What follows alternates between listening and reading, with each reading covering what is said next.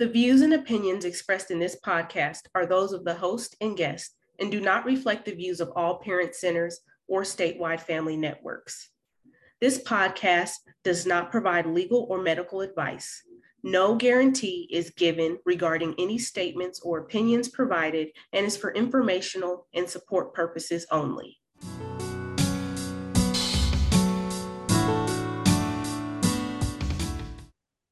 Welcome back to Pep Talks. I'm Carly Murray, Program Coordinator Nevada PEP. Today, I'm joined by Stephanie Gerow, an Associate Professor at UNLV, and we're going to talk today about behavior issues. Stephanie, can you go ahead and tell us a little bit about yourself? Yeah, absolutely. So, hi, my name is Stephanie Gerow, and I'm currently an associate professor at UNLV in the early childhood multilingual and special education department. I work primarily in the special education and early childhood special education programs. I'm originally from Houston, Texas. My husband and I moved to Las Vegas about a year ago now, and we have a two year old, and we're really enjoying living in Las Vegas. We really love the transition. In my work, I teach special education teachers and people who are training to become behavior analysts or board certified behavior analysts. So working with students who will work with children with developmental disabilities. My research and the work I do outside of teaching is related to teaching parents to implement evidence based practices with their children. Most of that work is work with children diagnosed with a developmental delay or disability, including autism, intellectual disability, and similar disabilities. Awesome. Thank you. It's great that you come from that perspective of you know you're a professional you have all the education but you're also a parent so you see it from the parent side as well I was in this work before being a parent. Being a parent has been a fun and humbling experience. so it's been really great. So, parents often call Nevada PEP with concerns about their child's behavior. Often they want to know why their child might be having a certain behavior, or even if the behavior is normal or developmentally appropriate. In your experience, what are the most common reasons that elementary age children have challenging behaviors? Yeah, because you mentioned what is developmentally appropriate and even taking a step back there. So I know families might not always know challenging behavior, problem behavior. Some people just use the word behaviors. In case parents are wondering, you know, what are people talking about? We're usually talking about children who are engaging in things like aggression, that could be hitting, kicking, things like that. We also see the categories of self injury. Sometimes that might be something like a child hitting their own head or hitting another part of their body. We see less severe forms as well, like um, what we might call disruptive behaviors. That's probably by far the most common thing we see. Um, that can be things like just talking out in class, yelling, screaming, maybe throwing something, those types of things. We might also call them tantrums. So we see a lot of different types of challenging behavior. So I just wanted to mention this. So there's a really big umbrella of what we, if we're in the education field, often call challenging behavior. So these behaviors are developmentally appropriate at certain ages. We all know that common phrase terrible twos. We've all heard about kids engaging in certain problem behaviors, challenging behaviors at certain points in their life. So they are common and developmentally appropriate at certain ages.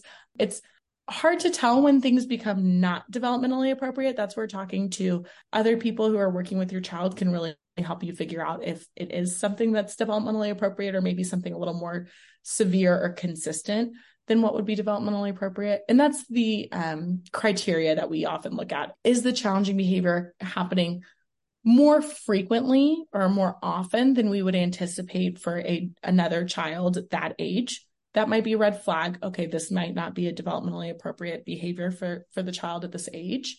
And then is the other question we often ask is, is is it more severe than what we would expect for a child at this age? Is it kind of more or bigger or more difficult than what we would expect at this age? And again that's just um, something you can watch your child and see, and then also talking with other professionals. But a kind of often thing that we go by is, especially as your child ages, if it's something that's consistent and is interfering with your daily routines or the child's daily routines or the child's learning of new skills, then we would start to kind of have a little bit of a worry that that is a problem behavior or challenging behavior we might want to start working on. Great. Those are some really good tips as far as when to know something is a problem and when parents yeah. should be concerned about it. So the second part of your question, um, I will answer too. So by far the most common reason we see is that children are trying to communicate their wants and needs with the people around them. And their challenging behavior is the way that they're trying to communicate that right now. Often, what we see is children are trying to communicate that they want something, they want a toy or they want activity. So that could be playing with their favorite things or getting their favorite foods. That might also be playing with their favorite people or getting attention from their favorite people. And we often think any kind of attention sometimes is worthwhile to the child, or children like sometimes any type of attention. So they might be trying to seek that out from either an adult or one of their peers. And then sometimes we see that children are trying to communicate that they don't want something, so that they want something to stop or they want something to end or change in some way. So we can think of like an easy way to think about this is the child might be trying to tell you, I want with their challenging behavior, or they might be trying to tell you no or don't do that. And that kind of feels contradictory because those are opposite phrases. But when we watch and see what kinds of situations that they're occurring in, that can help us figure out why the child is engaging in the challenging behavior. Another thing that children might communicate for is that they want something in a certain way. So we see some children have what we might call like an, an insistence on routine or, or a particular way of doing things or a way they like something. And in that case, sometimes they engage in challenging behavior to maintain that way of doing something. So they might have a certain way they like to play with a toy or a certain way that they like to get ready. And if that's disrupted, then they might be engaging in challenging behavior to say, I don't want that disrupted. I want to keep doing it the way that I like to do it. Oh, and then a fourth that I would like to mention is again for some of our children who who do like that predictability or routine, which is a lot of children, and I understand certainly as well because I like predictability and routine. Sometimes an unusual change in schedule can be related to challenging behavior. So a child might experience a change in schedule or something that's unpredictable. So sometimes we see that a child experiences an unpredictability or a lack of pattern in their schedule. And they might be engaging in challenging behavior to communicate to us that they would prefer their schedule to be, you know, back to the more predictable.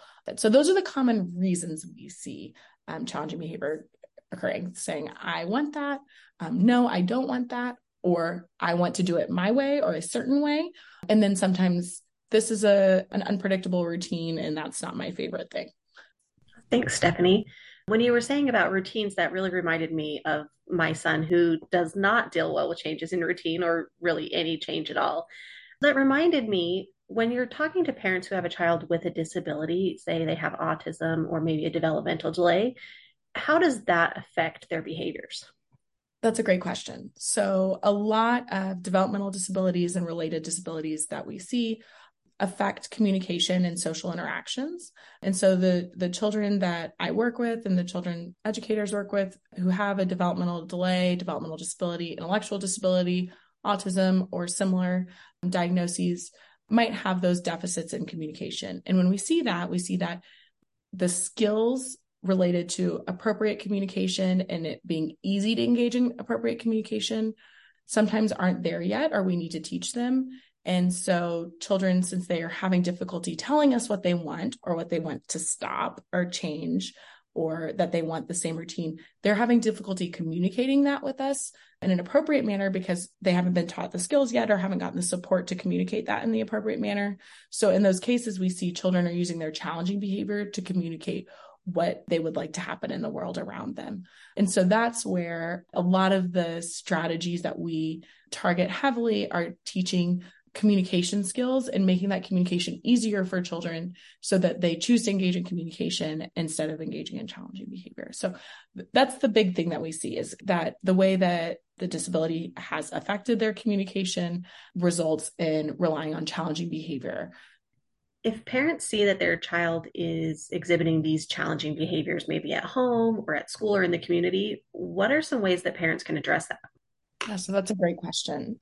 One thing I think that is an a great strategy to just try or to encourage at all times is when you see your child having a difficult time and that challenging behavior usually indicates your di- your child's having a difficult time something's difficult about this situation for your child so i always try to remember that that the child who's currently engaging in challenging behavior is something is difficult or something's not great about the situation from their perspective.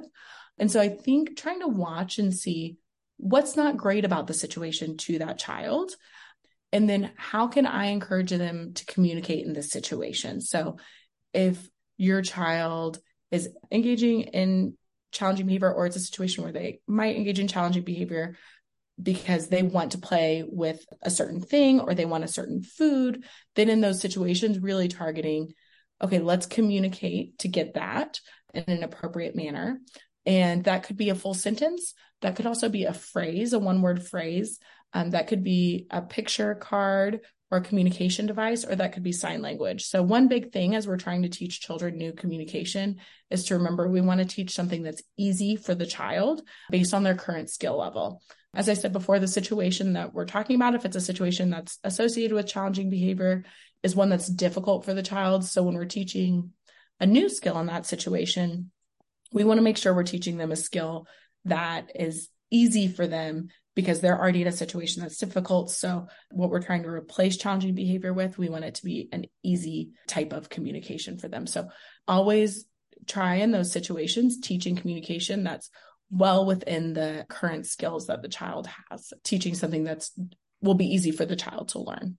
If your child's consistently engaging in challenging behavior, then um, one thing I often talk with parents about is watching what are those situations? What's the consistent situation which is this is occurring? So we mentioned trying to stop an activity. So if there's an activity that your child doesn't like or doesn't like the way that it's occurring, then we might see it happen over and over again during that activity. And that can help you learn what my child is trying to communicate here and what I need to teach them to communicate. And then we'll teach them consistently encouraging them to use that communication and showing them that communication changes that routine in the way that the child wants that routine changed is a really great thing.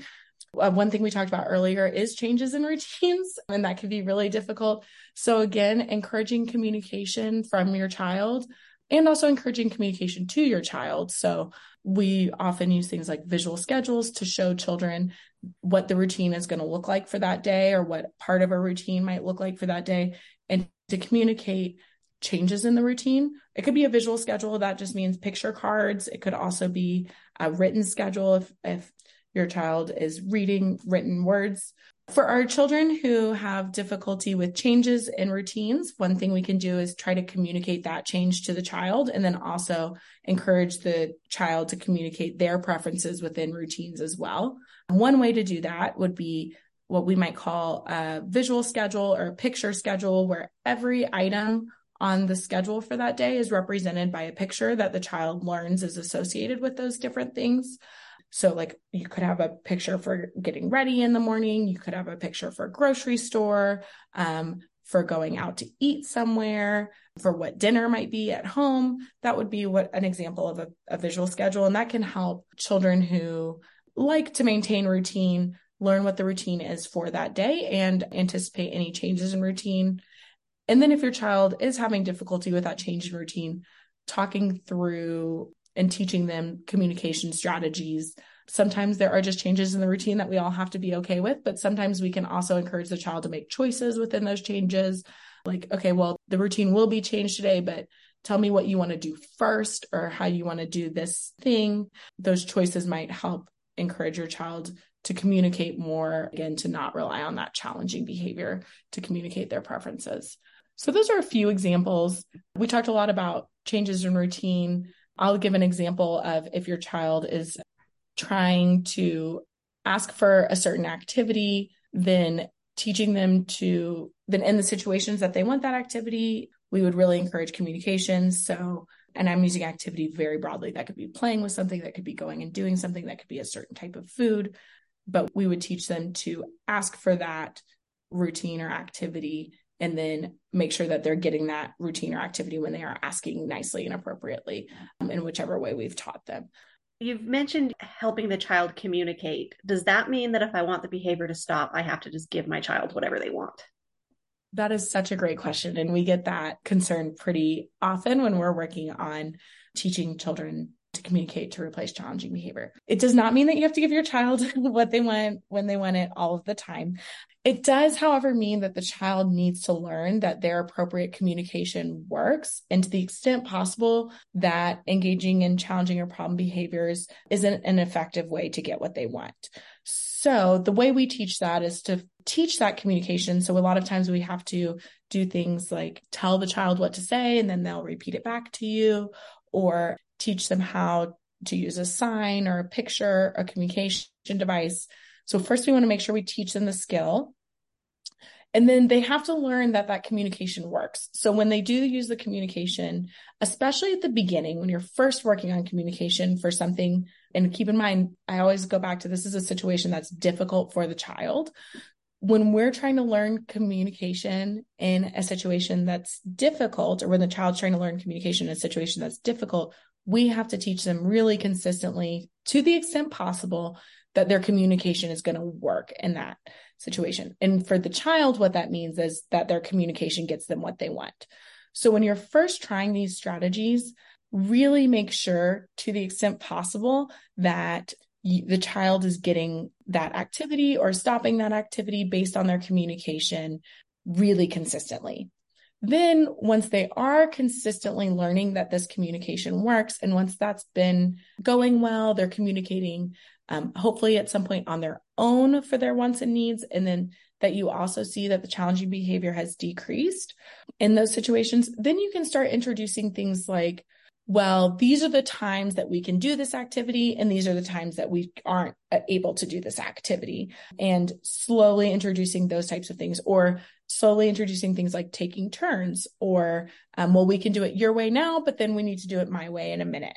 You can start introducing some of those new rules and, and things for the most part after the child's consistently learned that communication that's the ideal scenario. However, I know that we all live in the real world where sometimes whatever the child wants to do just isn't available or they just aren't able to do it in the way that they want to do it.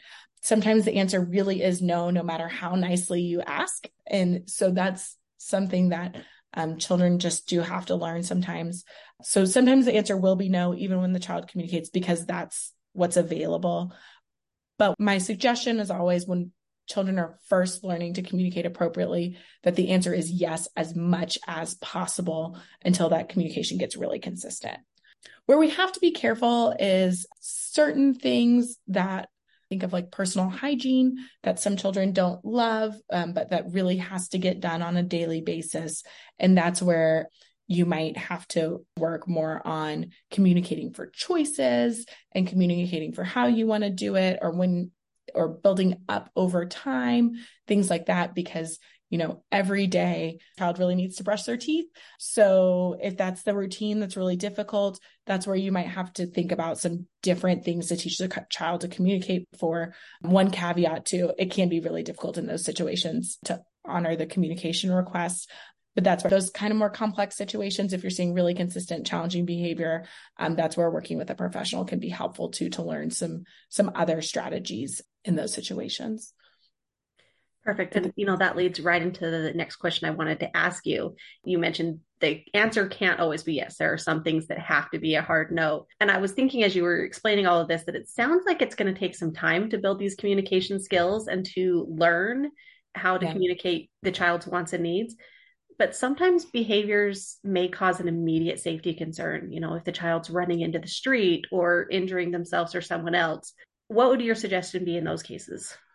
Yeah, absolutely. So the first part of your question wasn't a question, but I'm going to kind of answer it a little bit and to say that as far as timing goes, I think it's important for us to always remember that just like forming new habits takes time for us, learning to engage in appropriate skills instead of engaging in challenging behavior can take time for children and often does. The first couple of weeks that you're working on it, you might not see really consistent changes, but it's more over time that you would see changes in challenging behavior and, and, appropriate skills such as communication. And that's where really sticking with any strategies you learn from professionals and from other resources, sticking with them over time, as long as nothing, and this is where we'll get into more severe challenging behavior, always going and asking professionals if you need it but sticking with the strategy as much as you can over time is really, really important. And also thinking about, as far as being comfortable with the long amount of time that it can take, thinking about how can I keep track of my child's progress in a way that will be motivating for me can be really helpful as well. So writing a journal for yourself about your child's progress or how they're doing on different days so that you can remember where they started and how far they've come can be really helpful or even taking like video snapshots just for yourself of seeing your child's progress in certain situations may be helpful as well just so you get to learn and see the progress that your child is making. So whatever motivates you to keep going and keep sticking with it because we know children make if we work and use the strategies a lot of children will make progress over time but it it won't be every single day that they make obvious progress. It'll be more like over weeks or months that we see progress. So i wanted to take a second on, on the progress part because that's a really important component i think. But the second component of your question was related to more severe challenging behavior. I definitely want to emphasize that any time that you see more severe challenging behavior in your home, if there is a safety concern for any of your family members or for your child, that is where seeking help from professionals is really important. There are professionals in the education system that can be really helpful. There are also what are called board certified behavior analysts who are often experts in developmental disabilities and challenging behavior who can help support you and your child in creating plans to support your family. And those can be really important resources to ensuring everyone stays safe. That's my biggest emphasis is when you are seeing more severe challenging behavior that poses any kind of risk, seeking out resources to support your child and your family are really important. When we see challenging behavior that does pose a risk, um, the first and primary concern is keeping your child and your family safe. And so, whatever strategies are needed to do that is the first concern. Anytime that those are severe or consistent, that's when I would advise to seek out a professional. So I mentioned board certified behavior analysts. There are, are, also psychologists who have expertise in children with developmental disabilities and problem behavior or challenging behavior. And then, like I said, your school can often be a great resource as well. Uh, Nevada PEP has a lot of great resources for families as well. So, one other resource that I did want to mention today is the um, Southern Nevada Caregiver Coaching Project. We did recently receive funding to um, support families of young children age zero to 10 years old with a developmental disability or delay who also engage in problem behaviors. So, if your child you think might fit those criteria, this is a project where we are working with families over video calls or telehealth technology to support families in their own home to provide evidence based practices and positive behavior supports to their children who are engaging in problem behavior. So, if that's something that's interesting to you, please reach out via the uh, resource that will be posted with this link. So, we're really excited about that project as well. That's great information. Thanks, Stephanie. You've shared so much helpful information with parents today about maybe how they can know if a behavior is developmentally appropriate or if it's maybe a behavior that might require more help or intervention and helping parents understand what their child may be trying to communicate with that challenging behavior and some really great ideas of how parents can try and teach their child communication skills to replace or reduce that challenging behavior. This has been really helpful information. So, I just wanted to ask in closing if you have any final thoughts or anything else that you would like to say to our listeners today. Something that I'd just like to share is that I know that having a child with a developmental disability diagnosis who also engages in challenging behavior can be incredibly difficult and can be incredibly stressful. And so I just want families to know that I understand that. I think there's a lot of other families who understand that as well. And that the things that you're doing to support your child, like listening to this podcast and seeking out resources, are really incredible things to support your child. And that I think that that's really great. I have to say too, when anytime that we talk about challenging behavior, I know as a professional, and I know a lot of the other professionals I work with have this experience that we end up talking about the difficulties you're facing or the challenging behavior that the child is engaging in quite a lot, which can feel really heavy and really negative. But I want to say, after working with so many children and so many families, I've really loved seeing the strengths that children have and the resilience that children and families have through these circumstances. And it's really great to see. I have really enjoyed working with every child and every family that I've worked with. It's been such a, a pleasure. And I feel really honored to have worked with the families that I've worked with because of the great experiences I've had. And then also that I've seen all the great strengths of the children that I've worked with and the families as well. Thanks so much, Stephanie. I'm glad you brought that up there because it is so important to focus on those strengths. And we have so many amazing families that we work with here at Nevada PEP that are so resilient and parents who go through so much to try and help their child. So it's great to hear that as a professional, you see that as well every day. Thanks so much for joining us today and for taking the time out of your day to talk to parents about this. It's such an important topic. Again, Stephanie Gerow from UNLV. We're going to go ahead and link some resources with this podcast episode. And if you have more questions or want to talk about this more, you can always call your Nevada PEP representative.